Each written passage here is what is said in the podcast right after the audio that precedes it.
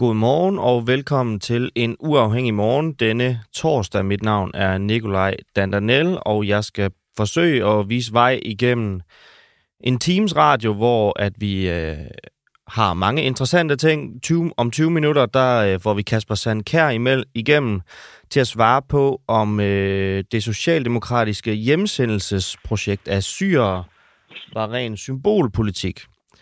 Øh, vi får besøg i studiet af Jan Hoby, som er næstformand for Landsforeningen for Socialpædagoger. Vi skal tale med Claus Riskær og Jakob Korsbo, men øh, inden vi kommer så vidt, så skal vi tale lidt om SAS.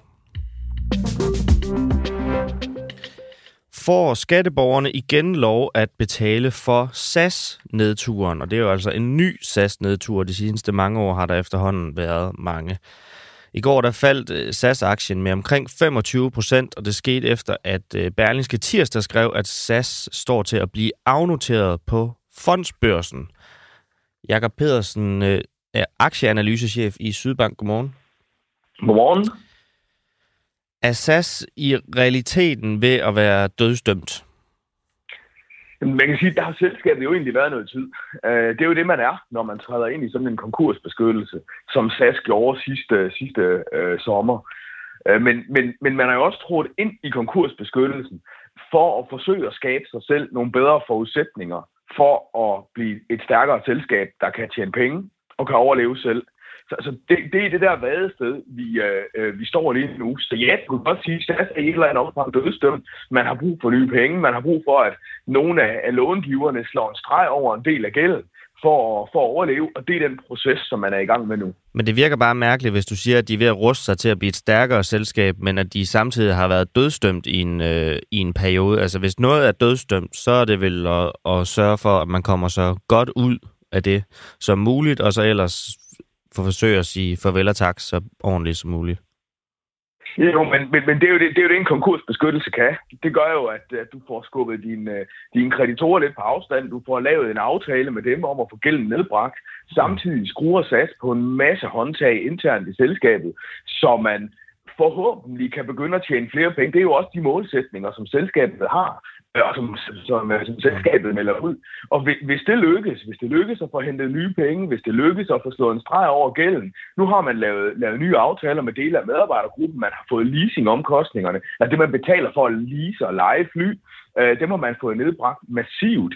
Øh, så, så er der alle mulige, mulige grund til at forvente, at SAS kan komme succesfuldt ud af den her konkursbeskyttelse. Om det så betyder, at man kan tjene som 6 milliarder svenske kroner om året i 26, ligesom det, man lægger op til nu, eller om overskuddene bliver lavere, mm. eller om man må kæmpe videre for livet hen over de næste år, det, det er jo et mere åbent spørgsmål. Vi ved, det er en ekstrem konkurrencepræget industri, SAS er i, men, men, men alt tyder på, at man kommer succesfuldt igennem det her og, og rejser sig som et selskab, der, ja, der nok er stærkere end det, jeg i hvert fald har oplevet i de øh, små 20 år, jeg har dækket selskabet.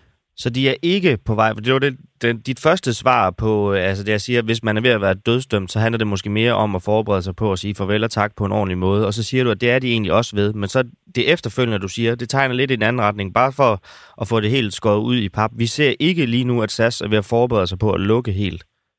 Overhovedet ikke. Overhovedet ikke. Man, man, man forbereder sig på at sige farvel til de ejere, der har ejet 100% af SAS øh, indtil nu og sige goddag til nogle, en ny ejergruppe øh, med nye penge, der kommer og skal gøre SAS stærkere. Det er det, det er det, man er i gang med. Og som sagt, jamen i bund og grund, så har man været dødsdømt. Det er det, der er min pointe. Mm. Det har man jo været. Ellers var man jo ikke kommet ind i en konkursbeskyttelse, hvor man så ville forsøge at redde livet. Men det, der så øh, rejser sig nu, det er, at øh, nu vil de gerne have ny kapital, 9,5 milliarder svenske kroner, for at få styr på forretningen, som de selv siger. Øhm, men den historik, SAS har, nu roser du dem jo faktisk en lille smule for deres øh, seneste, øh, i hvert fald øh, fremtidsudsigter, men altså, hvem, hvem øh, med den historik, SAS har, vil være villig til at smide 9,5 milliarder efter SAS?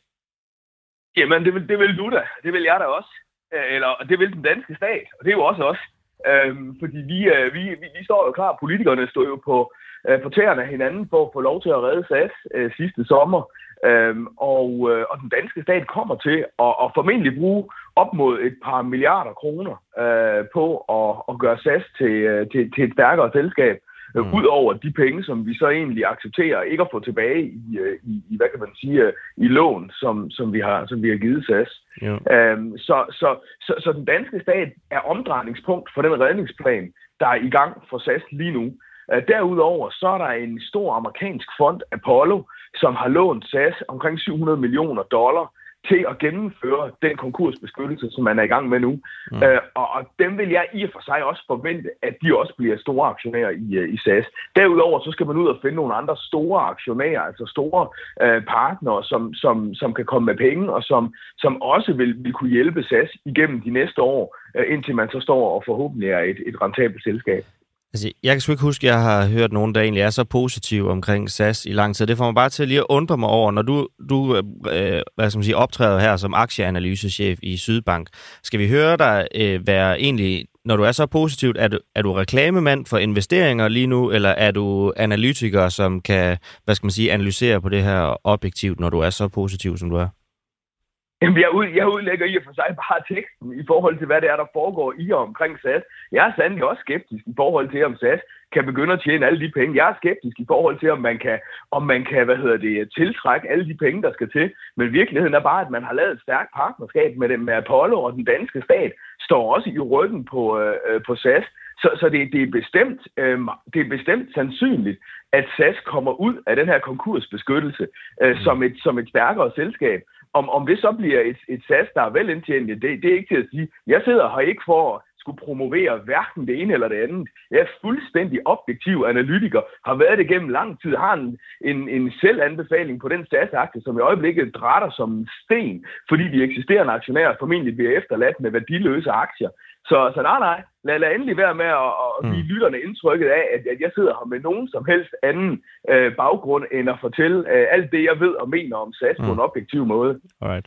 Vi har en lytter, der spørger, Susanne Kjellup, hun spørger, hvor længe skal man blive ved med at kaste gode penge efter SAS? Og det her mand, det er jo måske lidt øh, udefineret, og det kan være, at jeg tager fejl, men lad os prøve at tage det og lade det være staten.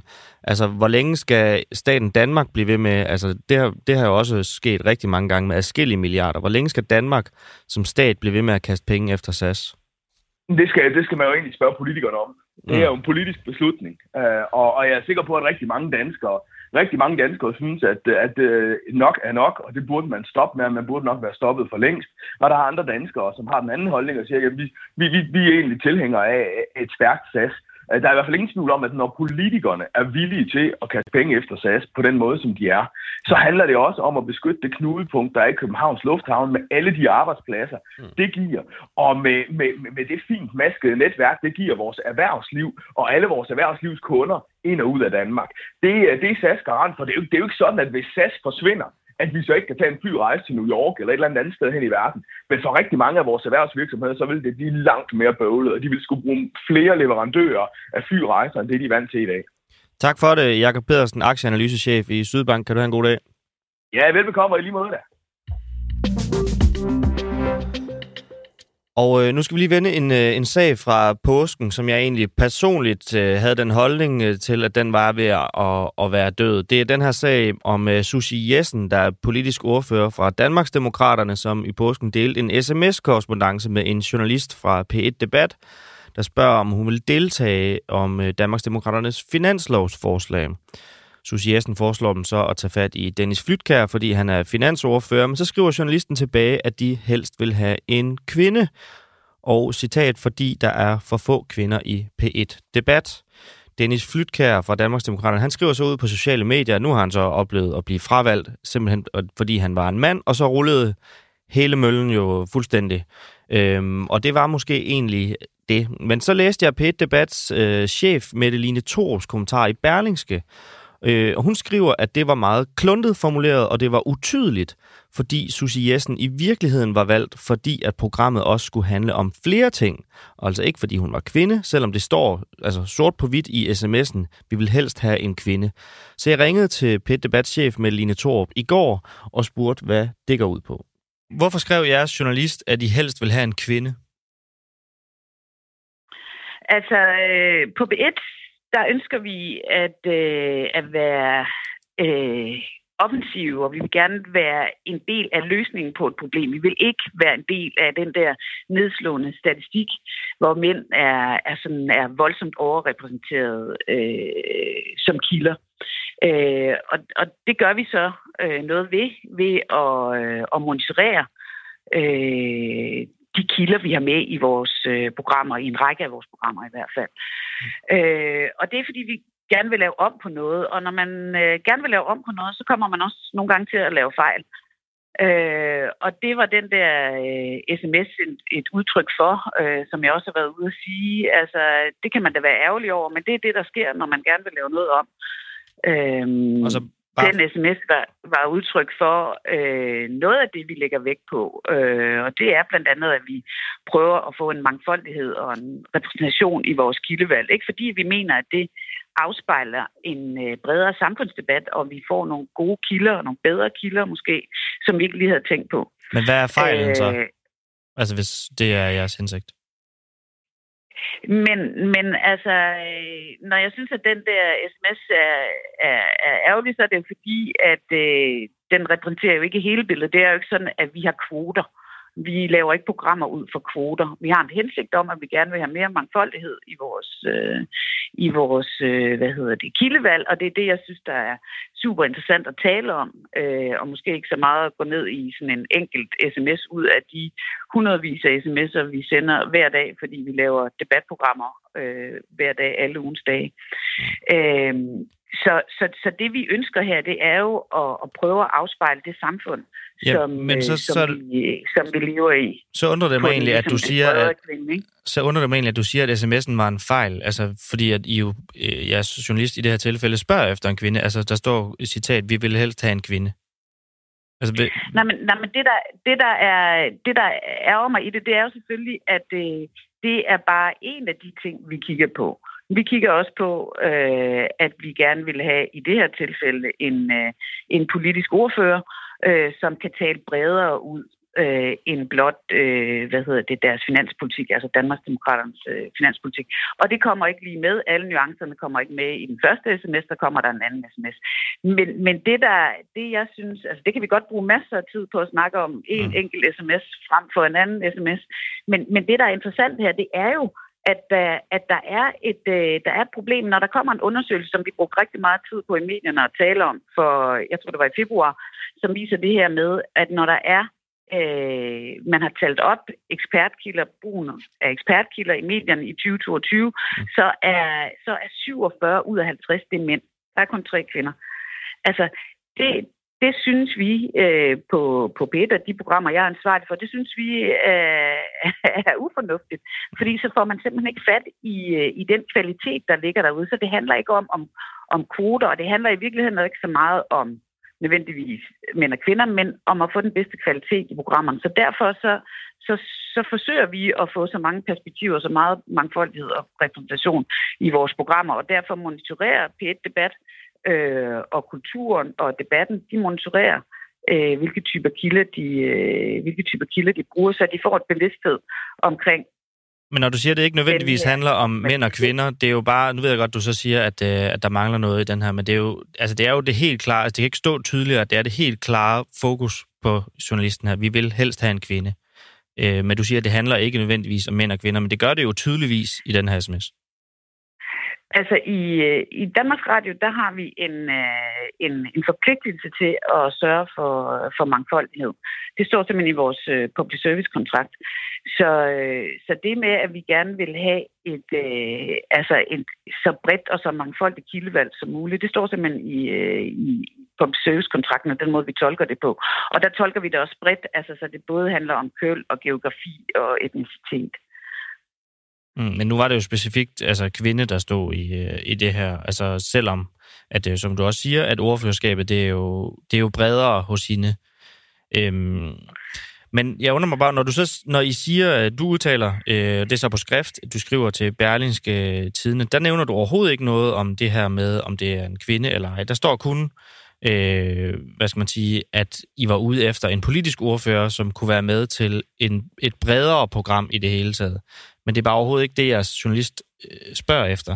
Jeg journalist spørger jo, efter. Jo, det er det jo så, hvis du vil blive ved med, med det med sms'erne, men, men altså, det spørger hun jo så om øh, efterfølgende. Altså, det også handler mm. om politisk ordfører. Så der er jo flere ting, der er på spil. Okay. Øh, der er jo flere ting, som, som vi har som redaktionelle overvejelser. Og nu må du gerne kalde mig øh, polemisk, at jeg bliver ved med at, at, at, at bore i den her sms, men når du siger det her med, at sms'en var en fejl, så bare for at forstå det rigtigt, altså det, der er en fejl, det er ikke, at der står, at I helst vil have en kvinde, men det er, at der ikke står øh, tydeligere i hvert fald, at det er fordi, at I måske har et bredere program planlagt. Er det, er det rigtigt indkapslet? Ja, altså, jeg, jeg, jeg, jeg, jamen, jeg, synes ikke, jeg synes ikke, at du er polemisk. Jeg synes bare, at det er altså fedt rundt i sms'er. Det synes jeg måske bare er lidt uh, uinteressant. Men altså, øh, det, der kom flere sms'er, og det var et bredere sigte, vi havde. Så vi har noget, vi kigger på, hvordan sammensætter vi vores øh, programmer i forhold til repræsentation, og så har vi også noget, der handler om, øh, hvordan får vi de bedste kilder ind til at tale om de bedste emner, hvad, hvad er mest relevant. Mm. Men man kunne jo også bare have tonet rent flag, altså nu i Berlingske eller, eller her, så sagt, at vi vil skide gerne have, have flere kvinder, så derfor så spørger vi Susie Jessen direkte, øh, som vi gør, for det gør I jo. Vi vil helst have en kvinde, øh, og det er fordi, vi gerne vil have flere kvinder med i P1-debat. Færdig historie.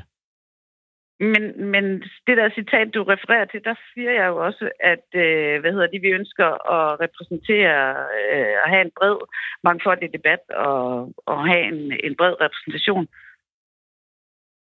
Okay.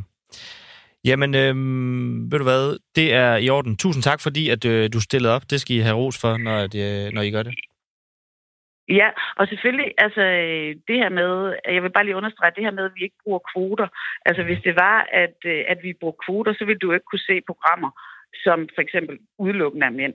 Altså så hvis det var, at man havde sådan en anden, altså en eller anden konspirationsteori kørende med, at vi nok, øh, altså vi, vi gedult forsøger at udelukke mænd, det handler det her overhovedet ikke om. Man kan jo godt have en øh, samlet, altså hvis nu, man kan jo godt have en samlet kvote for hele DR's dækning. Nu siger du selv, at I monitorerer det, og altså det betyder jo, at de tæller. Ja eller hvad? Altså, ja, de men, tæller mænd og kvinder? Ja, men det, men monitorering og, og, hvad hedder det, og kvoter er to forskellige ting. Vi monitorerer for at være opmærksom på at komme ud og finde de bedste kilder, de mest relevante kilder og afspejle det samfund, som vi er en del af.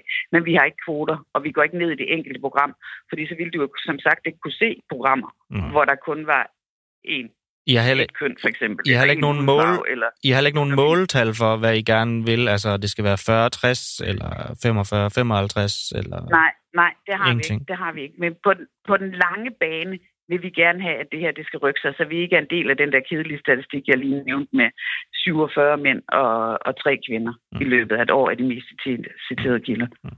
Alright. Jamen uh, igen, tusind tak for det. Det var i hvert fald så let. Var det socialdemokratiske hjemsendelsesprojekt af syre ren symbolpolitik? Det vagte stor forarvelse internationalt, da danske udlændingemyndigheder gik enegang internationalt og begyndte at inddrage opholdstilladelser fra syriske flygtninge fra Damaskusområdet tilbage i 2021. Det skete i et øh, sådan storstilet hjemsendelsesprojekt ledt af den daværende udlænding- og integrationsminister Mathias Tesfaye i kølvandet på det socialdemokratisk støttede paradigmeskifte i udlændingepolitikken. Men nye tal, som Udlændingestyrelsen har trukket for Berlingske, viser, at antallet af hjemsendelser af syre er faldet drastisk siden. De er faktisk næsten gået helt i nul. Øh, en forsker i udlændingeret siger til avisen, at tallene peger på, at Socialdemokratiets hårde linje i udlændingepolitikken var opreklameret Kasper Sandkær, udlænding og integrationsordfører fra Socialdemokratiet. Godmorgen. Godmorgen. Altså det helt centrale i øh, paradigmeskiftet, det var blandt andet, at opholdstilladelser, de er midlertidige, men de nye tal, de viser jo, at det i praksis er tæt på umuligt at sende syre hjem. Altså virker principperne for paradigmeskiftet ikke længere for den gruppe af syre, der flygtede fra borgerkrigen og gik på motorvejene i 2015? Det er klart, at syrerne er en, øh, er en særlig gruppe, øh, når vi diskuterer hjemsendelser, fordi de øh, øh, jo kommer øh, fra et land, som vi ikke har diplomatiske forbindelser med, øh, og dermed jo heller ikke har en aftale øh, med om, at de skal tage imod deres egne øh, statsborgere. Øh, det har vi jo med en række andre lande, og derfor lykkes vi jo helt generelt øh, rigtig godt i de her år øh, med at hjemsende afviste asylansøgere. men som jeres historie her jo viser, Berlingskes historie viser, så, så, er det, så er det sværere med syrerne, og det skyldes blandt andet det, vi ikke har diplomatiske forbindelser med, øh, med regimet i Syrien. Det er jo sådan den ene, den ene del af det. Udlændingestyrelsen siger jo så også selv øh, i Berlinske, øh, at der også er en række andre årsager til, at, at kan man sige, deres sagsbehandling jo også er gået, gået ned, fordi de har brugt enormt meget tid på at håndtere øh, de mange tusinder af ukrainere, som øh, kom til Danmark på meget kort tid, og det har betydet, at man heller ikke har, har fået gennemgået lige så mange sager med, med blandt andet syre, som man gerne ville. Så der er jo nok en række forklaringer til det til det tal, men grundlæggende synes jeg ikke, man kan sige, at paradigmeskiftet ikke virker. Altså, øh, vi har nu rekordfå, som er i øh, udrejseposition, øh, og det er blevet sværere at få øh, ophold i Danmark, og det betyder både, at men, øh, flere rejser hjem, men jo også, at men, vi har øh, lave asyltal sammenlignet med resten af Europa. Men Kasper Sandkær, fem syre har mistet opholdstilladelsen i år, og det er så per 26. marts. Altså bare lige igen, altså er det noget, der tyder på, at principperne for øh, paradigmeskiftet omkring syre i hvert fald, at det slår til? Ej, nu er det jo så, kan man sige, for i år, ikke? Øh. Og, og talbaseret på få, på få måneder. Øh, det er jo så lykkedes øh, sidste år og året før at få hjemsendt øh, flere syre, og, og som jeg hører styrelsen, at de er jo stadig i gang med jo, men hvis vi bare... Ja. Så må ikke, det, må ikke det tal, det kommer til at stige. Men hvis vi bare lige sammenligner med de to foregående år, så i 2021 var der 270 syre, der mistede deres opholdstilladelse. Så nu er det, nu er det fem, øh, tre måneder inde i det her, og hvis det så holder, så ender vi på 20 i alt. Så det er under en tiende del, hvis vi regner det op på et helt år, trods alt. Altså bare igen, at altså, vil, vil du på en måde anerkende, at det i hvert fald går tilbage med virkningen for paradigmeskiftet på det her område? Jamen, det er jo svært, fordi man ikke, øh, jeg har ikke været nede i de enkelte øh, sager, det skal jeg jo heller ikke som, som politiker. Derfor er det jo svært at vurdere, hvad er det egentlig, der er årsagen til, at der er så få lige over. Altså styrelsen øh, siger jo blandt andet det her med, at, at sagsbunkerne øh, er blevet meget høje, og sagsbehandlingstiden er blevet, er blevet længere, og derfor har de ikke fået behandlet lige så mange sager, som de har de foregående år, fordi de har haft travlt med at behandle mm. øh, de ukrainske flygtninges øh, sager. Så hvis det er rigtigt, og de øh, senere på året kommer til at have behandlet øh, flere, så kan det jo godt være, at det, det tal øh, så at sige, retter sig op. Jo. Kåre øh, Dybvad Bæk, han siger til Berlingske, at I fastholder princippet om, at opholdstilladelse er midlertidigt for flygtninge. Øh, men lige præcis på det her område, altså omkring syriske flygtninge, er, er der noget i dig, der siger, at tiden måske er til, at vi må acceptere, at gruppen af syriske flygtninge alligevel må blive i Danmark og blive integreret, selvom det jo ikke var hensigten med paradigmeskiftet? Nej, det tror jeg ikke, man generelt kan sige. Øh, Heller ikke om syre? Jeg synes ikke, vi skal tage... Nej, det synes jeg ikke, man, øh, det synes jeg ikke, man kan sige.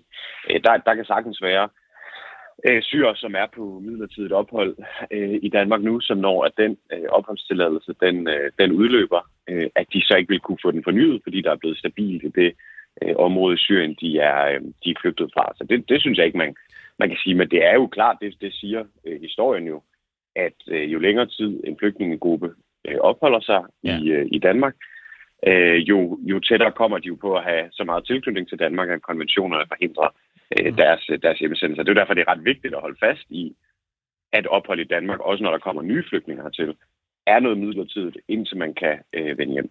Kan I, du siger jo selv, I skal ikke blande jer i de, i de enkelte sager, men på de overordnede linjer, og så ved jeg godt, at vi er tidligt inde i 2023, og de her tal, altså det kan jo være, der, der kommer flere, men det er trods alt øh, bemærkelsesværdigt få, der har været indtil videre. Altså kan I øh, som regering, som politikere, gøre andet for at, altså, ligesom at speede hjemsendelserne af, af syriske flygtninge op?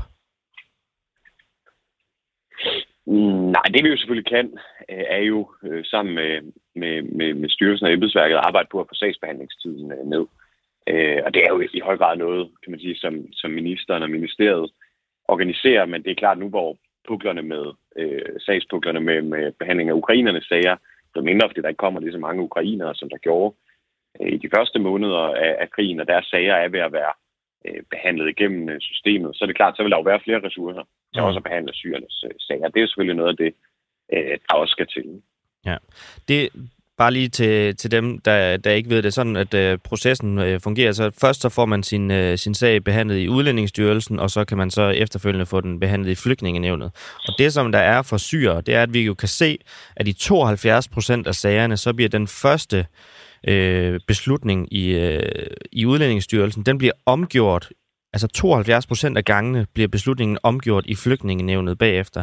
Og så er spørgsmålet, om jeres politiske retningslinjer i form af paradigmeskiftet her på nogen måde har påvirket Udlændingestyrelsens øh, mængde, mængde af sager om inddraget opholdstilladelse. Når vi nu kan se, altså i hvor høj grad, at Udlændingestyrelsen øh, inddrager opholdstilladelser, som så senere bliver omgjort i flygtningenævnet. Jeg synes jo, det viser flere ting. Altså først og fremmest jo, at systemet virker med at have øh, to instanser. Øh, Flygtningenævnet er jo sådan en domstolslignende organ, der kan prøve Udlændingestyrelsens øh, afgørelse, og det viser jo, at det virker, og at det ikke bare er et øh, gummistempel, som, som, som det tidligere er blevet kritiseret for. Det andet, jeg tror bare, at man skal have med det der tal med de 72 procent, er jo, at det er jo kun af de sager, der så ender i øh, flygtningenævnet. Der er jo masser af afgørelser, som Udlændingestyrelsen træffer, som ikke ender i flygtningenævnet. Øh, så derfor er det jo ikke 72 procent af de samlede men alligevel, når du, sager, når du siger, det er et tegn på... At, men det er stadigvæk et højt tal. Jo, jo. Når du det siger, det er et, et tegn på... Når du siger, det er et tegn på, at systemet virker, alligevel de sager, som bliver taget op i flygtningenævnet, altså når 72 procent af dem bliver omgjort, vil du så sidde og sige, at det er et tegn på, at systemet, inklusiv Udlændingsstyrelsens retningslinjer, at de fungerer fuldstændig, som de skal? Nej, altså det er jo klart. Altså det er for høj en, en omgørelsesprocent af de sager, der ender i, i flygtningenævnet. Øh, og så er det selvfølgelig sådan, at det er Udlændingestyrelsen, som skal tilpasse deres praksis til øh, at, at få tilpasset linjen, så den ligger der, hvor, hvor flygtningenævnet øh, ligger i, i de forskellige afgørelser. Det er jo sådan, man arbejder i offentlige myndigheder. Altså det er jo hele tiden at tilrette øh, praksis og, øh, og, og præcedens, så det stemmer overens med domstolen, eller i det her tilfælde domstolslignende organs øh, fortolkning af, af loven. Hvad kan du, altså nu siger du 72 procent, det er for højt, slår du, slår du fast. Altså hvad, hvad, kan I, hvad kan I leve med? Altså hvor, for når du siger, at de skal ind og kigge på, at det, at det bliver øh, hvad skal man sige, rettet til, så det passer mere til flygtningenevnets afgørelser. Også, altså, hvilke tal skal de ned på, for at I er tilfreds? Det er nok svært sådan at, at, at sige et konkret tal, men det er klart, 72 procent øh, er for højt. Nej, men det er heller ikke sådan, fordi du skal sige, at vi har et måltal direkte på 28 procent, men altså, hvilken størrelsesorden taler vi? Altså, kan det være halvdelen? Er det en fjerdedel? Eller, altså, fordi at 72 procent, øh, hvor de er uenige i de sager, der bliver taget op, det er, det er meget, meget højt. Altså, har du nogen som helst idé om, hvad, hvad, hvad vil være ideelt, at det tal lå på i virkeligheden? Nej, det, det har jeg ikke, og det skal man nok også passe på med at sætte tal på, men men det, man jo også skal huske, der ligger øh, nede i det, det er jo også, hvad ligger til grund øh, for, at flygtningenevnet omstøder øh, sagen. Og det, og det kan jo være en række øh, forskellige ting. Det ene kan jo være sådan den helt simple fortolkning af dansk øh, lovgivning, at, at, øh, at nævnet er uenig med, med styrelsens øh, afgørelse. Det andet kan være, at øh, de internationale konventioner og hvordan de skal fortolkes ind i den øh, konkrete sag, kan der være en uenighed om. Det er jo i høj grad der, hvor styrelsen skal, skal lægge sig op af flygtningenevnets øh, afgørelser. Men så den sidste ting, som bare er væsentligt at have med, er jo også, at nogle gange er årsagerne til, at sagerne bliver omstødt, er jo også fordi, at de forhold, der er i sagen, har ændret sig, siden at Udlændingestyrelsen traf en, en afgørelse. Det kan være, at man er blevet øh, gift i mellemtiden, eller man opfylder beskæftigelseskrav eller andet, som gør, at man nu har ret til ophold, men det havde man ikke, da Udlændingestyrelsen afgjorde sagen. Okay. Kasper Sandkær, udlænding og integrationsordfører for Socialdemokratiet. Tak fordi du havde tid og lyst til at være med her til morgen. Selv tak. Og godmorgen til jer, der sidder og lytter med. Jeg har ikke nået at sige godmorgen til jer endnu. Der er rigtig mange af jer, der har skrevet ind derinde, og I har kommenteret også. Øh, Camilla Vejle Palnov øh, når at kommentere på vores øh, SAS-snak. Øh, det bliver nej tak til at poste flere midler i SAS. Svært ærgerligt. Øh, skatteborgerne ikke har noget at skulle have sagt. Og så skal vi lige have en, øh, en nyhed, fordi her til morgen, der kan du nemlig på Frihedsbrevet læse en ny historie i, hvad der efterhånden er en ret lang, og øh, hvis jeg selv skal sige det, endnu mere interessant følgetong om Læsø Kommune. Læsøs borgmester Tobias Birk Johansen og en erhvervsdrivende fond, kommunen har stiftet, for nu nemlig kritik fra en tilsynsmyndighed, der slår fast, at fondens bestyrelse i mere end et år har overtrådt loven, fordi tre politikere fra kommunen har haft flertal i en fond, der ellers skulle være uafhængig. Det slår Erhvervsstyrelsen fast i en afgørelse, hvor det også fremgår, at styrelsen har udsendt et straks påbud om at bringe forholdene i orden. Og det er altså en reaktion, der kommer efter, at Frihedsbrevet har afdækket dobbeltroller og flere meget, meget besynderlige forhold omkring borgmesteren siden februar. Øhm, og bare lige en, øh, inden vi går videre, en kort opfordring til, hvis du lytter med som gratist, meld dig ind, så kan du læse eller lytte øh, historien og alle de tidligere historier. Det koster 79 kroner om måneden eller 749 kroner for et år. Du får gratis adgang til Magtens Voksmuseum, der i øvrigt har sidste åbningsdag på søndag, så ind på frihedsbrevet.dk og meld dig til. Og nu har jeg fået besøg i studiet, Jan Hoby. Morgen. Men vi skal have et uh, headset til dig. Vi kan ikke lige helt få det til. Prøv at se, om du kan nå med det her. Er det bedre? Nej. Nå, bare prøv, uh, hvis du sætter dig, hvis du bare sætter dig til her, så, så ordner vi det på en anden måde. Øhm, du er næstformand i Landsforeningen for Socialpædagoger. Du er her, fordi at øh, i januar, der troede du med bål og brand, hvis vi, øh, ja. hvis vi skal pensle det ud. Hvis ikke inflationstabet det blev dækket med lønstigninger i omegnen af 10-12 procent, så skulle det munde ud i en stor konflikt. Mm. Du, sagde, sagde, eller du skrev selv, kan man ikke blive enige ved forhandlingsbordet efter en tur hos forlismanden, så varsles der stor konflikt. Bliver der enighed om et magert resultat, kan vi stemme det ned, og det vil så udløse stor konflikt. Kære danske lønmodtagere, op med hovedet, rank ryggen, skru op for selv, selv, selvtilliden og gør jer klar til stor konflikt. Mm. Nu er der så 79 procent af fagforeningsmedlemmerne, der har stemt ja til overenskomsten for det private område. Og vi skal bare lige, grund til, at vi lige fiflede lidt med et headset til det der, det er fordi, vi lige skal høre et klip her. Mm. Det er for dårligt, tøsedreng! Øhm, er du, er, altså, er den danske fag, fagforening blevet til en flok konfliktsky tøsedrenge? Man kan sige, at medlemmerne bestemmer Øh, og medlemmer lytter ikke til det, jeg i hvert fald skrev i politikken, eller sagt andre, eller til det, som nej-sigerne har sagt. Øh, nu er jeg jo på det øh, offentlige område, men den overenskomst, der er lavet på det, på det private, er alt for billig en omgang. Øh, og man kan sige, at øh, medlemmerne har i stor stil øh, accepteret det narrativ, som arbejdsgiverne og, og fagtoppen af topforhandlerne har kommet med. Problemet er, at man er blevet solgt rigtig, rigtig øh, billigt. Man har solgt sig selv rigtig billigt, og der er ikke noget, der er garanti for, er særligt det store minimallønsområde, hvor hovedparten af overenskomsten bliver forhandlet øh, ude på øh, arbejdspladserne, overhovedet får dækket inflationstabet. Og man skal huske, at en gennemsnitlig dansk lønmodtager har mistet 2.200 kroner om måneden på grund af inflationen sidste år. Og så har man jo sendt et kraftigt signal til øh, regeringen om, at øh, prøv at høre, I kan sgu godt angribe den danske model og fjerne stor bededag. Det er der ingen problemer med. Det klarer vi i mindelighed og kigger bort fra, og så håber vi på, at måske og måske ikke, at der kommer lys for enden af tunnelen, hvad der ikke gør. Så grundlæggende set, så har man også sendt et signal ved ikke at gøre bededag til et konfliktområde, og i øvrigt kræve meget mere, mm. end det, man har fået. Så har man solgt sig rigtig billigt. Jeg tror ikke det her, nu ved alle meningsstander og fagbosser og arbejdsgiver fortæller om, den danske model virker. Problemet er bare, når vi kommer til at kigge ind i næste år, så vil man se, at der ikke er, det flokkes ikke med medlemmer til den, øh, til den danske fagbevægelse. Den private sektor kommer ikke til at vælte sig i medlemmer, hverken i 3F eller i HK. Hvad, eller hvad baserer du det på? Det er et resultat, der ikke peger ind i fremtiden. Det, det, du skal jo tænke på, at øh, virksomhederne har kæmpe store øh, profitter, og vi kan se for siden 2006 til 2000 og 22, der har minimallønsområdet blødt. Altså man kan sige, at det, man kalder lønkvoten, altså medarbejderne, dem, der skaber værdiernes andel af den vækst, der har været, den har været stærkt faldende i byggeriet, øh, i industrien. Og, men profitkvoten har været stigende, så virksomhederne har haft det godt, og aktionærerne har haft det godt men, Men det er jo ikke en unaturlig øh, udvikling, at profitkvoten trods alt i nogle tider, som er mere usikre øh, at drive øh, forretning i end nogensinde før. Altså, det har været meget, meget omskif- omskifteligt de sidste 3-4 år. Så der er måske også nogen, der er ved at polstre sig til, altså hvis det bliver så usikkert igen om lidt, så er det faktisk en fornuftig idé at polstre virksomhederne til at kunne klare sig og dermed også beholde arbejdspladserne senere. Jamen, de har kunne klare sig godt siden 2006 frem til 2022.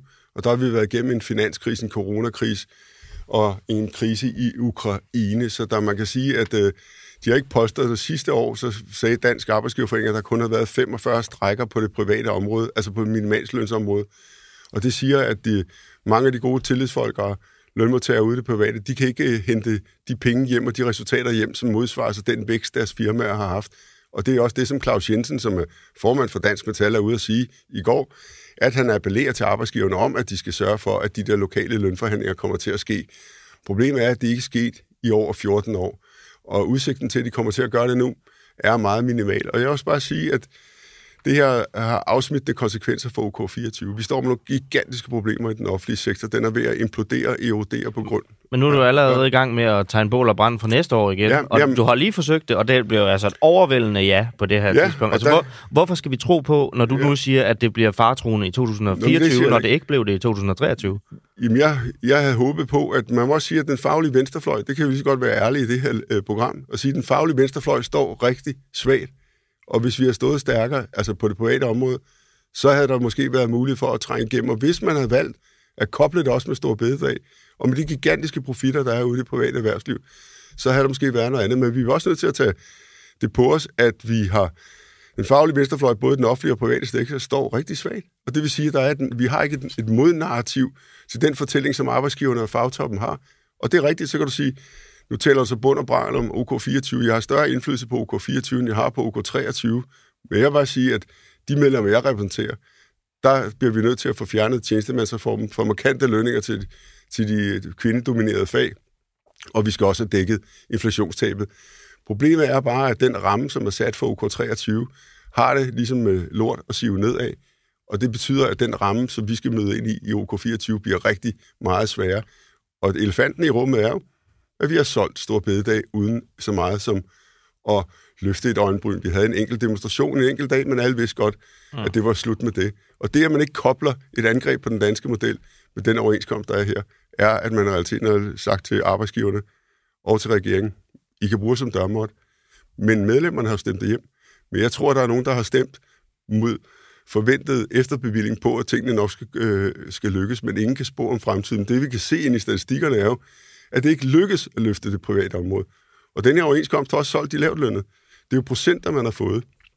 Så procenter har det jo med at gøre, at de højt lønnet, de profiterer altid af procentstigninger, mens de lavt lønnet i realiteten sakker bagud. Så der har også været en ulighedsskabende faktor, som både er i OK23, og som også findes på det offentlige område. De højtlønnede, de vinder altid, de lavtlønnede taber altid. Nu siger du, at du tror, at der er mange, der har stemt ja, fordi de tror måske på, at det vil løse sig i fremtiden. En anden forklaringsmodel på, hvorfor de ikke har stemt, som du nu øh, foreså, vil være en god idé. Kan det ikke også være, at du ikke simpelthen er i synk med, hvad, som, øh, som næstformand, hvad, øh, hvad dem på gulvet, de egentlig interesserer sig for? Jo, jo, altså, det er meget muligt. Jeg, jeg kan man sige, at øh, det er, øh, øh hvad skal man sige, det er jo rigtigt. Altså, jeg, jeg, nu er jeg jo heller ikke kunne argumentere på, jeg kunne kun stå for på det offentlige område og tale ind til de kollegaerne på det private. Og man kan sige, at øh, der, der man har haft et, en, et, en modnarrativ, et modbillede fra nej-siden, som ikke har været stærkt nok og været forankret nok. Og det vil sige, at det, det er rigtig svært at trænge igennem, både med medierne og øh, når fag, den samlede fagbevægelse i realiteten taler det her op. Og det er en svær udgangspunkt, også når den faglige venstrefløj er så svag. Og jeg tilhører den faglige venstrefløj, og mit udgangspunkt er, at hvis de ikke kan løse det på det, øh, på det private arbejdsmarked, så må vi tage os af det på det, på det offentlige øh, arbejdsmarked. Og man kan sige, de indledende armbøjninger, de starter jo i slutningen af OK, eller 2023 på OK24. Og der står endnu større udfordringer, end der står på det private arbejdsmarked. Hvad skal I, øh, hvad skal I have der så? Altså, nu begynder du allerede at tage fat på det. Altså, hvad, nu så var nogle måltal sidst fra 10 til 12 procent øh, øh, og så videre, og ellers stor konflikt. Altså, hvis der ikke skal være stor konflikt, hvad skal I så have næste år? Og jeg vil bare sige, at det, det krav, som den faglige organisation, jeg repræsenterer, vi repræsenterer øh, lidt over 11.000 øh, offentlige ansatte. Vores krav kommer til at være 10.000 kroner mere i løn om måneden, og det er et dobbeltkrav. Det er et dobbeltkrav, der handler blot om, at vi skal have godt gjort for 54 års uligeløn, altså tjenestemandsreformen, og så skal vi have øh, inflationsdækket, så det giver 10.000. 10.000 mere om måneden. Hvad, hvor mange procent, øh, sådan, bare lige for at få lytterne med, altså hvilke procenttal taler vi der nogle, for det lyder meget højt. Ja, det er det også.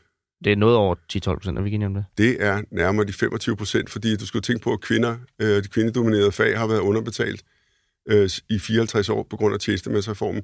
Så det er nogle meget lave morrenter, der er, hvis man dividerer den pris ud med, mm. med hvad det hedder, med 10.000. Men du skal jo tænke på, det er to del krav, så vi, vi i princippet kræve 6.700 kroner for øh, godt gjort for 54 års uligeløn, og så vil vi have 3.600 kroner som, øh, så for lønforbedring. socialpædagogerne, som du jo nu øh, repræsenterer her, altså når der så, hvis I får jeres vilje, og der har været den her lønstigning på over 10.000 kroner, hvilken løn ende, skal vi så ende på? Altså hvad skal man have for en socialpædagog næste år? For, for, en, øh, for, en, øh, et grundlag, for en pædagog, øh, der er nyuddannet, der skal man op og ramme øh, 35.000. Som nyuddannet? Ja. Okay.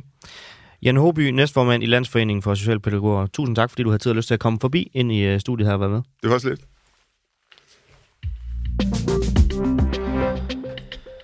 Og så skal vi have en uh, nyhed mere, fordi kirkeminister fra Venstre, Louise Schack Elholm, hun er nemlig stadigvæk ikke klar til at ændre en regel om, at man kan vælge kvindelige præster fra, hvis man har lyst til det.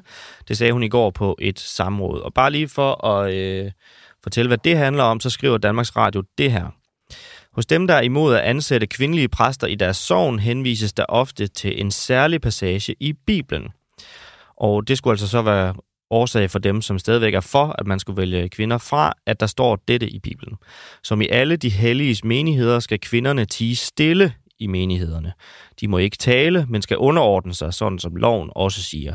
Men hvis de vil have noget at vide, så skal de spørge deres mand derhjemme, for det sømmer sig ikke for en kvinde at tale i menigheden. Og det er altså en tekst fra Pauls første brev i det nye testamente. Og Danmarks kirkeminister i 2023 er altså ikke klar til at gøre op med den kirkelige tradition, at hvis kvinder de vil have noget at vide, så må de simpelthen bare tage hjem og spørge deres mand, og så skal de ellers holde deres kæft, hvis de kan tage ned i menigheden.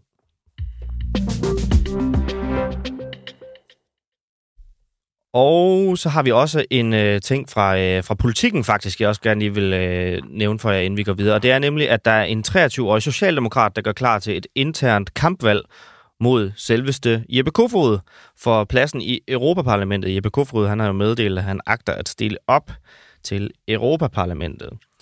Øh, og det er den øh, 23-årige Mathias Nibur, øh, som blandt andet siger i artiklen øh, i Politiken, hvis man vil skabe noget nyt i det her parti, og hvis man gerne vil åbne op for, at unge, progressive, specielt øh, hovedstadsborgere kan se sig selv i Socialdemokratiet, så er det ikke Jeppe Kofod, man skal vælge, for han er noget andet. Og så har jeg en faktaboks her, hvor der står, at hvis lytteren synes, Mathias Nibur er meget ung som 23-årig, så er han faktisk hele 8 år ældre end det barn, Jeppe Kofod havde sex med, da han var 34 år gammel.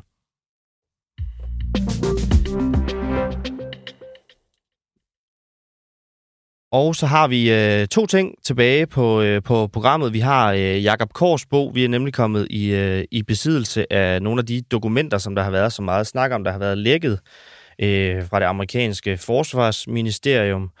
Og øh, så har vi et kort klip med øh, den gode Donald Trump, øh, der bliver interviewet af Fox News. Verden spørger ham, hvem der sprængte Nord Stream-ledningerne i luften, og øh, han svarer, at øh, han ikke kan afsløre det, men han slår helt fast, at det i hvert fald ikke var Rusland. Who blew up the Nord Stream pipeline? Um, I don't want to get our country in trouble, so I won't answer it. But uh, I can tell you who it wasn't was Russia. How about when they blamed Russia? You know, they said Russia blew up their own pipeline. You got a kick out of that one too. It wasn't Russia. Det var ikke Rusland, siger en tidligere amerikansk præsident, måske øh, kommende præsidentkandidat også. Øhm, lad os da høre fra jer, der, der sidder med derude. Øh, I har også hørt uh, rigtig mange indslag omkring det her emne efterhånden. Altså, hvor, hvor ender I henne på det her? Finder vi nogensinde ud af det? Øhm, hvem delen stod bag det her uh, Nord Stream? Uh, jeg, er ikke, jeg er ikke 100% sikker på, at uh, vi nogensinde kommer helt i mål med det, men vi skal i hvert fald gøre så meget, vi nu kan herfra, for at, uh, for at komme det så tæt som overhovedet muligt.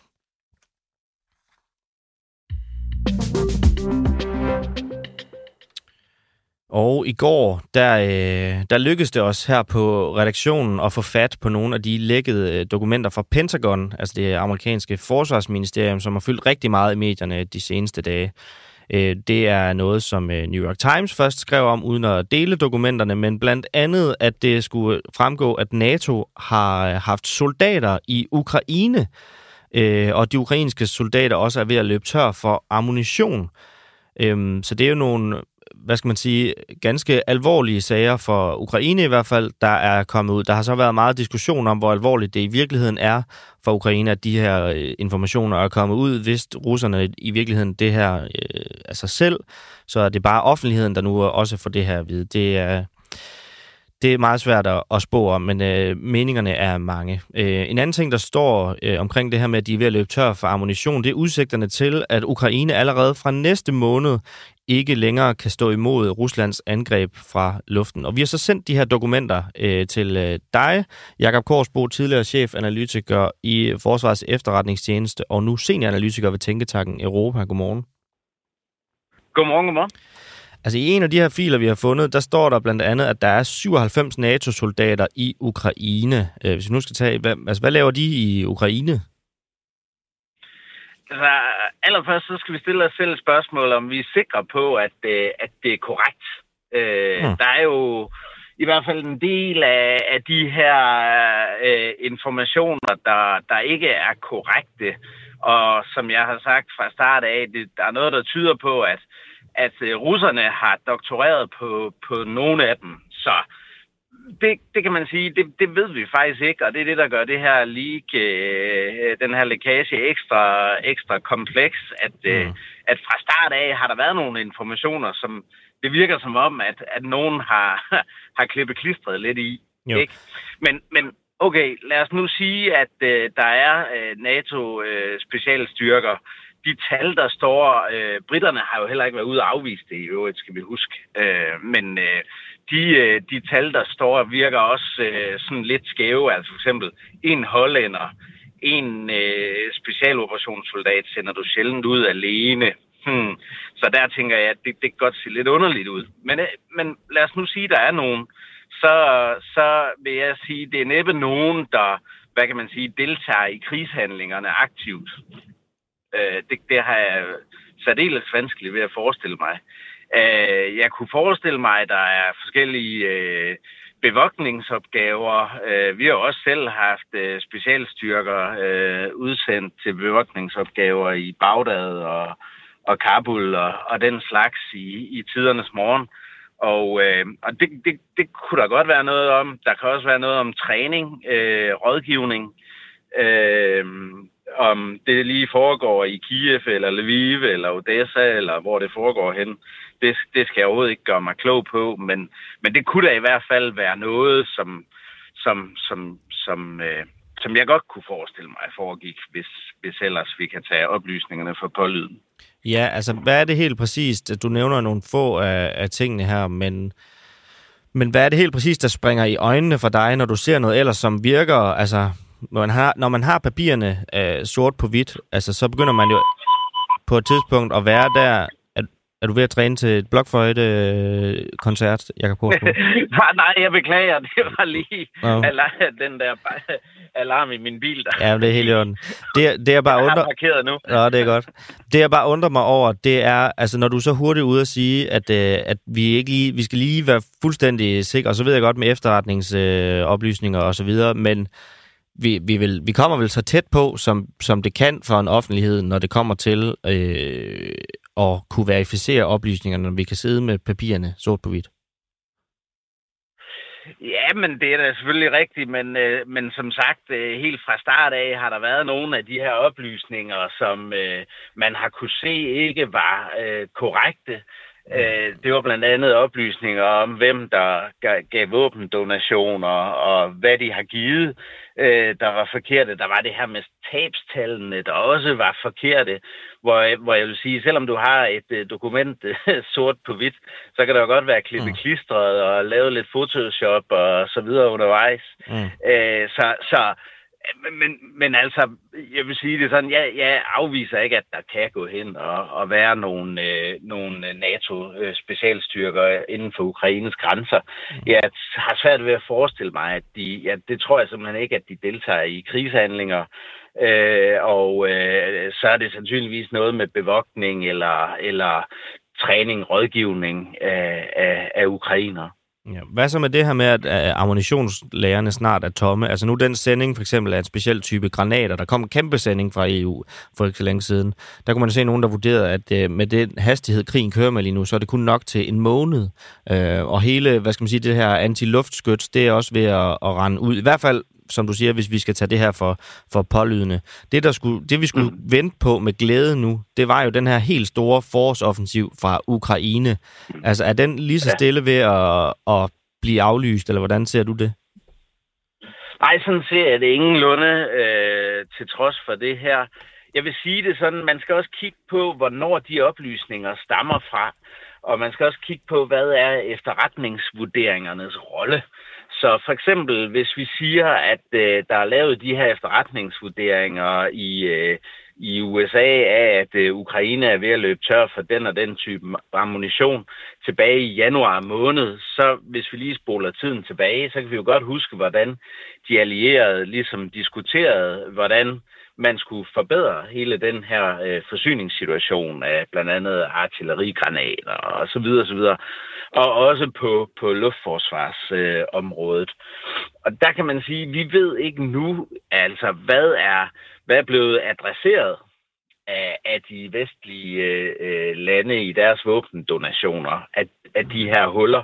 Altså det er jo efterretningstjenesternes rolle at påpege, øh, når der er sådan nogle huller, uanset om det øh, øh, blandt fjenden eller blandt venner, fordi man kan sige, her ligger de jo op til en amerikansk beslutning og siger, jamen vi kan se, at der er de og de her huller på den ukrainske side, og de får et problem sådan og sådan. Mm. Og det kan man så sige, så lægger man det op i toppen af Pentagon, og så går det videre og bliver drøftet med det hvide hus og Udenrigsministeriet og så videre, og, og så kommer der måske en beslutning, der adresserer det. Og det, det ved vi jo ikke. Så jeg vil sige, vi kan ikke, vi kan ikke tage for pålydende, at der er de mangler nu, mm. nødvendigvis. Okay, men så hele... Men, men, ja. men som vi havde debatten i januar og februar, så, så, så synes jeg egentlig, at den, de oplysninger passer egentlig meget godt i forhold til den offentlige debat, der var. Okay. Men hvis nu, altså hvis nu man skal tage det som sådan et, øh, altså et våbenkapløb, når, når man takker om, om luftangreb, fordi så handler det jo om, hvem, altså hvem løber tør, først tør for, for, for kugler, dem der, dem der skal forsvare sig, eller dem der skal angribe, og så, så har man ligesom en, ja. en afgørelse der.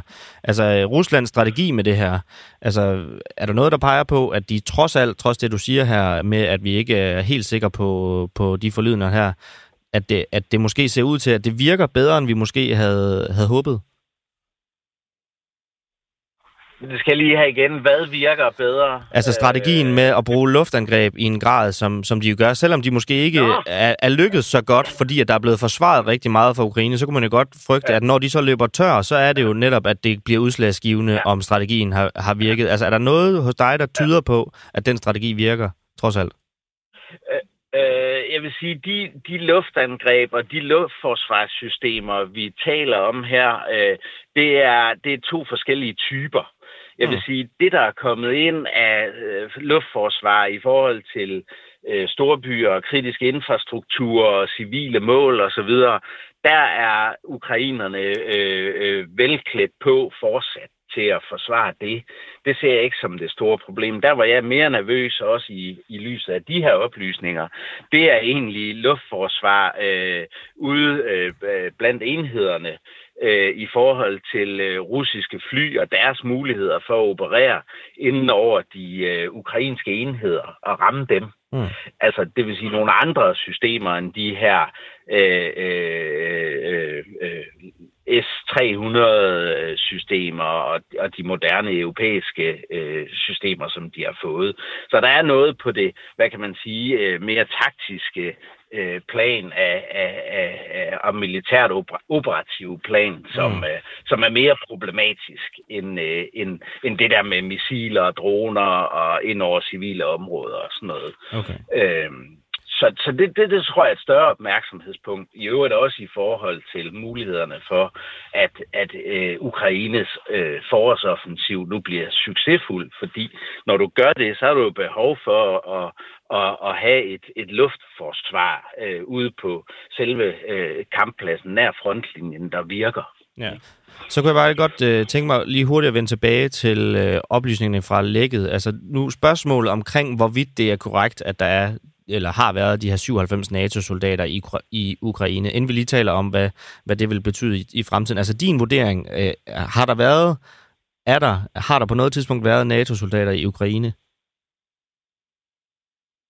Øh, det, det, det, det ved jeg ikke. Det er muligt, øh, øh, og, og jeg afviser ikke de her oplysninger helt. De kan være fal- falsificeret, det kan være, at de ikke er falsificeret, og det, så siger jeg, at det er sandsynligvis noget med træning. Jeg tror ikke, der har været NATO-soldater involveret i kamphandlinger i Ukraine.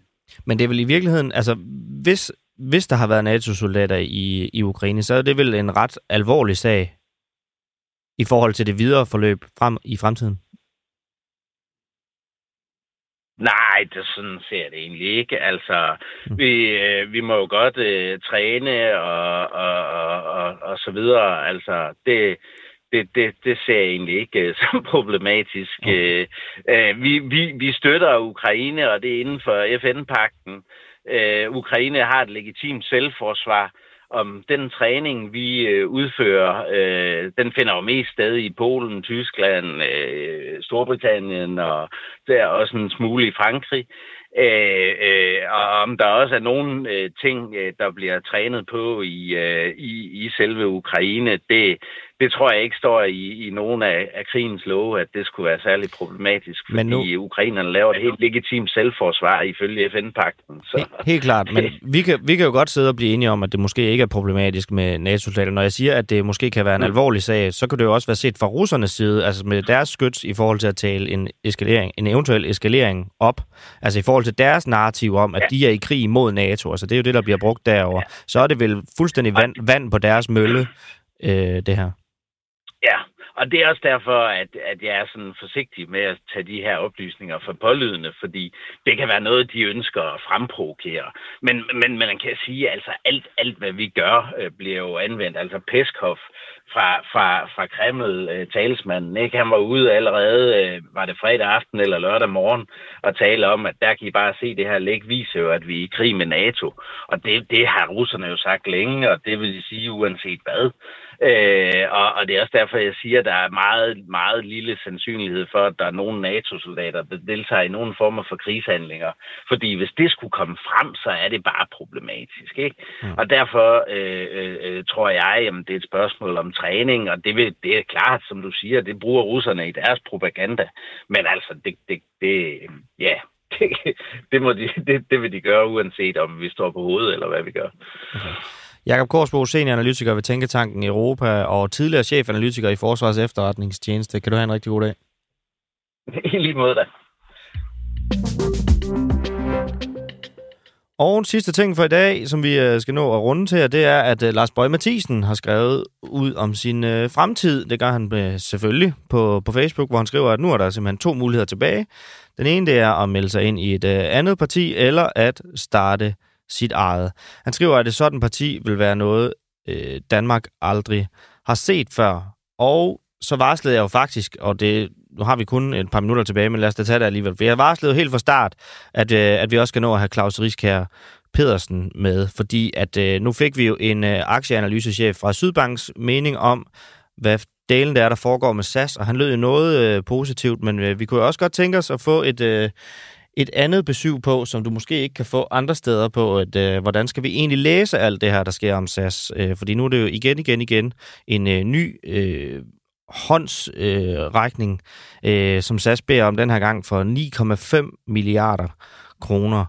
Øhm, og det lyder jo alvorligt, når vi nu har haft en igennem, som var så optimistisk. Øh, jeg ved ikke, hvordan I hørte det interview, men jeg har i hvert fald ikke i meget, meget lang tid hørt nogen, som var så positiv omkring hvad der sker med SAS. Så er det jo spændende at høre en anden Claus Rieskær Pedersen. Godmorgen.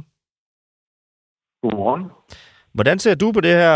Altså, SAS, altså, du har tidligere kaldt hele sagen om SAS for, for en øh, fadese. Altså, hvad, hvad siger gårdsdagens drastiske aktiefald om, øh, om hele den SAS-fadese?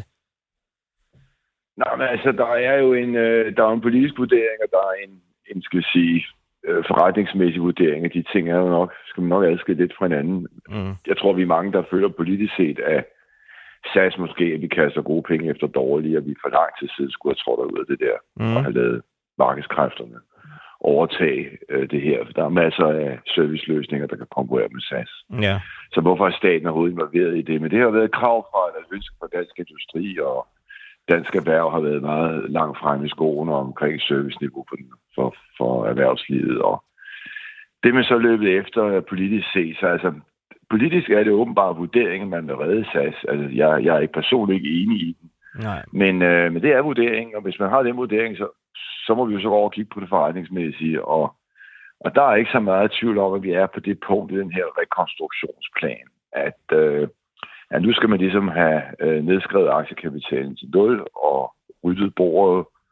Altså man skal have af med alle de her freeriders, der er øh, aktionærer. Man skal af med de stater, der ikke længere deltager. Altså det er helt fornuftigt. Altså det giver total mening, at man nu siger, at nu skal vi have nulstillet det her, og det gør man ved at hive den af børsen og nedskrue aktiekapitalen til nul, mm. så har alle ejerne tabt deres penge. Så du er måske også en lille smule øh, optimistisk, altså set fra nu, alt det politiske til side, altså hvis man kigger på SAS som, ja. øh, som en, øh, hvad skal man sige, øh, en mulighed som øh, erhvervsmand, som du jo er og har været i mange år, altså ja. så er det måske ikke verdens ja. dårligste øh, udsigter?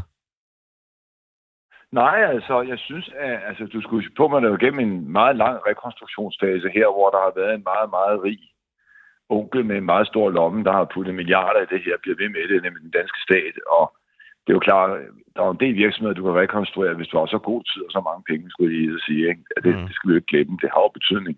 Jo, jo. Og vi er bare kommet langt nu i en plan, og man skal også huske på, at den her fase, der er gået siden vi sidst puttede penge i fra den danske stats side, det var der, hvor svenskerne stod af, hvor vi også nok senest burde have gjort det. Men da vi bestemte os til at putte penge i sidste gang, nu er der jo gået så lang tid, at man jo har kunnet tilrettelægge, skal vi sige, en systematisk øh, omstrukturering af det her. En, altså en, en ordnet og en styret omlægning. Og jeg er da ret overbevist om, at det vi kommer til at se nu, det er, at man, øh, man hiver selskabet af børsen, det sker reelt ved, at man nedskriver aktiekapitalen til 0 kroner. Mm. Altså den danske stat er sådan set ligeglad, fordi de nytegner jo alligevel. Ja, ja. Så øh, ned til 0 kroner med den, så har man selskabet af børsen, og så vil du se, at der formentlig kommer en række kontrollerede nedlukninger og konkurser mm. internt i koncernen. Og det har man jo ikke kunnet gøre, før man ligesom har fået det tilrettelagt, så man ikke bliver ramt, ramt af forskellige konkursretslige problemstillinger omkring hvorvidt man kan lukke eller ikke kan lukke et aktiv, og der er krydsende hæftelser og det slags ting. Så jeg, jeg tror, man har lagt det hele til rette nu, til at nu kan man komme med fejlbakken og få, få ryddet op over det næste halve års tid. Men når du så, så siger... jeg er så vidt enig i, ja. Ja. Når du så siger, at, øh, at i virkeligheden, så mener du, at man skulle have stået af tidligere. Altså hvis udsigterne nu er så gode, så viser det sig vel at være den rigtige beslutning i sidste ende, hvis Danmark kan ende med øh, i den Nej. her at få, at få en god forretning, som udsigterne måske er til. Nej. Ja, men altså, det, det, det bliver meget... Altså, hvis du ser, hvad der er brugt af tid og penge og anstrengelser og øh, skattemidler og alt det her på det her, og i forhold til altså, samfundsøkonomisk, hvis vi har lavet det her åbne sig op i og konkurrenceudsat det og flyttet de her slottider, man har, og øh, de her parkeringslot, som har i lufthavnen over til at konkurrerende udbyder, så har vi jo haft et meget mere dynamisk og mm. effektivt marked. Øh, okay. Vi skal huske på, hver gang vi ligger og laver statsstøtte ind i en bestemt industri, så ligger vi og udlægger det for andre, der jo burde være konkurrencedygtige. Så der er enormt mange politiske problemer i det her, og der er også økonomiske, vil jeg sige, fordi når jeg nu siger, at det kommer til at gå godt, det har jeg ikke sagt noget om. Jeg har sagt, at rekonstruktionen, mm. tror jeg nu, er der, hvor man ligesom kan få afsluttet den, og så kan man komme over til kernen af det, man har tilbage, øh, som ser ud til at gå lidt bedre. Det går altså ikke meget bedre. Og så kommer jo så bare næste problemstilling, og det er jo derfor, jeg er så øh, øh, forbeholden over for hele det her projekt, er, altså der ligger jo et kolossalt investeringspres på den her virksomhed, mm. som har været, skal vi sige, har været underinvesteret, og det har noget at gøre med deres øh, flåde af fly, det har noget at gøre med den teknologiomstilling, vi skal have til øh, X-Fuel, altså hvor du kommer ud af og får lavet grøn omstilling. Øh, det koster en bundgård, det der, øh, og det er noget, som forbrugerne kræver. Og jeg har altså lidt svært ved at se, hvordan man gør det. Dog skal jeg da sige, at det punkt, man når til nu, er jo der, hvor den danske stat jo lidt laver det nummer, de gjorde i sin tid med dom. Hvor de jo ligesom trækker sig lidt tilbage, dog med meget stor ejerandel, men så lød det ligesom gå med Sachs kom her og lave alt det beskidte arbejde. Og øh, med stor succes. Altså Goldman Sachs var jo en stor succes for Dong, selvom der var mange politiske problemer i den sag, så var det jo igen, hvis vi adskiller det politiske fra det forretningsmæssige, en sindssygt god forretning for den danske stat. Mm at få Goldman Sachs med ind, uh, selvom vi er uenige om det politiske også der. Uh, så, så jeg kunne godt forestille mig, at hvis Apollo uh, går ind og kommenterer deres uh, lån, hvad de kan, fordi de er jo beskyttet, det er jo lån, der er optaget i konkursperioden, så de har en helt anden rangstilling end gamle gæld. Så jeg tror godt, de kan få fejret en masse kreditorer ud nu i, i regnestenen og få lukket noget, der ikke virkede, uden det med krydsende hæftelse vælter alt det andet. Og, mm. Altså sådan set for ryddet op i det, men, men jeg er usikker på, hvor kommer pengene fra til at øh, flytte det her op i et konkurrencedygtigt flyselskab over de næste 10 år. De kommer altså ikke fra indtjeningen, det kan jeg ikke forestille mig. Og det, det, det, det synes jeg altså er det store spørgsmål. Mm. Hvem der gør det, og hvem der vil satse det. Og øh, gættet må bare være en, altså men gættet kunne være en exit, at man altså rydder op i det fra Apollo med danske statsvidner og får det skåret til, og så læser man det videre til en køber, som kan løfte her. Mm. Og det er, for, det er formentlig det begivenhedsscenarie, vi kommer til at kigge på. Alright. Claus Øskær Pedersen, jeg er, er rigtig glad for, at, uh, at vi nåede at, at få det med her til morgen. Tak fordi, at du havde tid og lyst til at være med. Jamen, det er fint. Ha' en god dag. Tak. Og også tusind mange tak til alle jer, der har øh, skrevet ind, øh, som jeg ikke har nået. Susanne Kjellup, Jakob Lund, Nils Winter, John Havgård, John Lauve, Martin Schalk. I er altid rigtig gode til at skrive ind, det er vi rigtig glade for. Mit navn er Nikolaj Dandanel. I teknikken der var Oliver Noppenau. Redaktør var Peter Svart. Vi er tilbage igen i morgen med meget mere en uafhængig morgen her på Frihedsbrevet.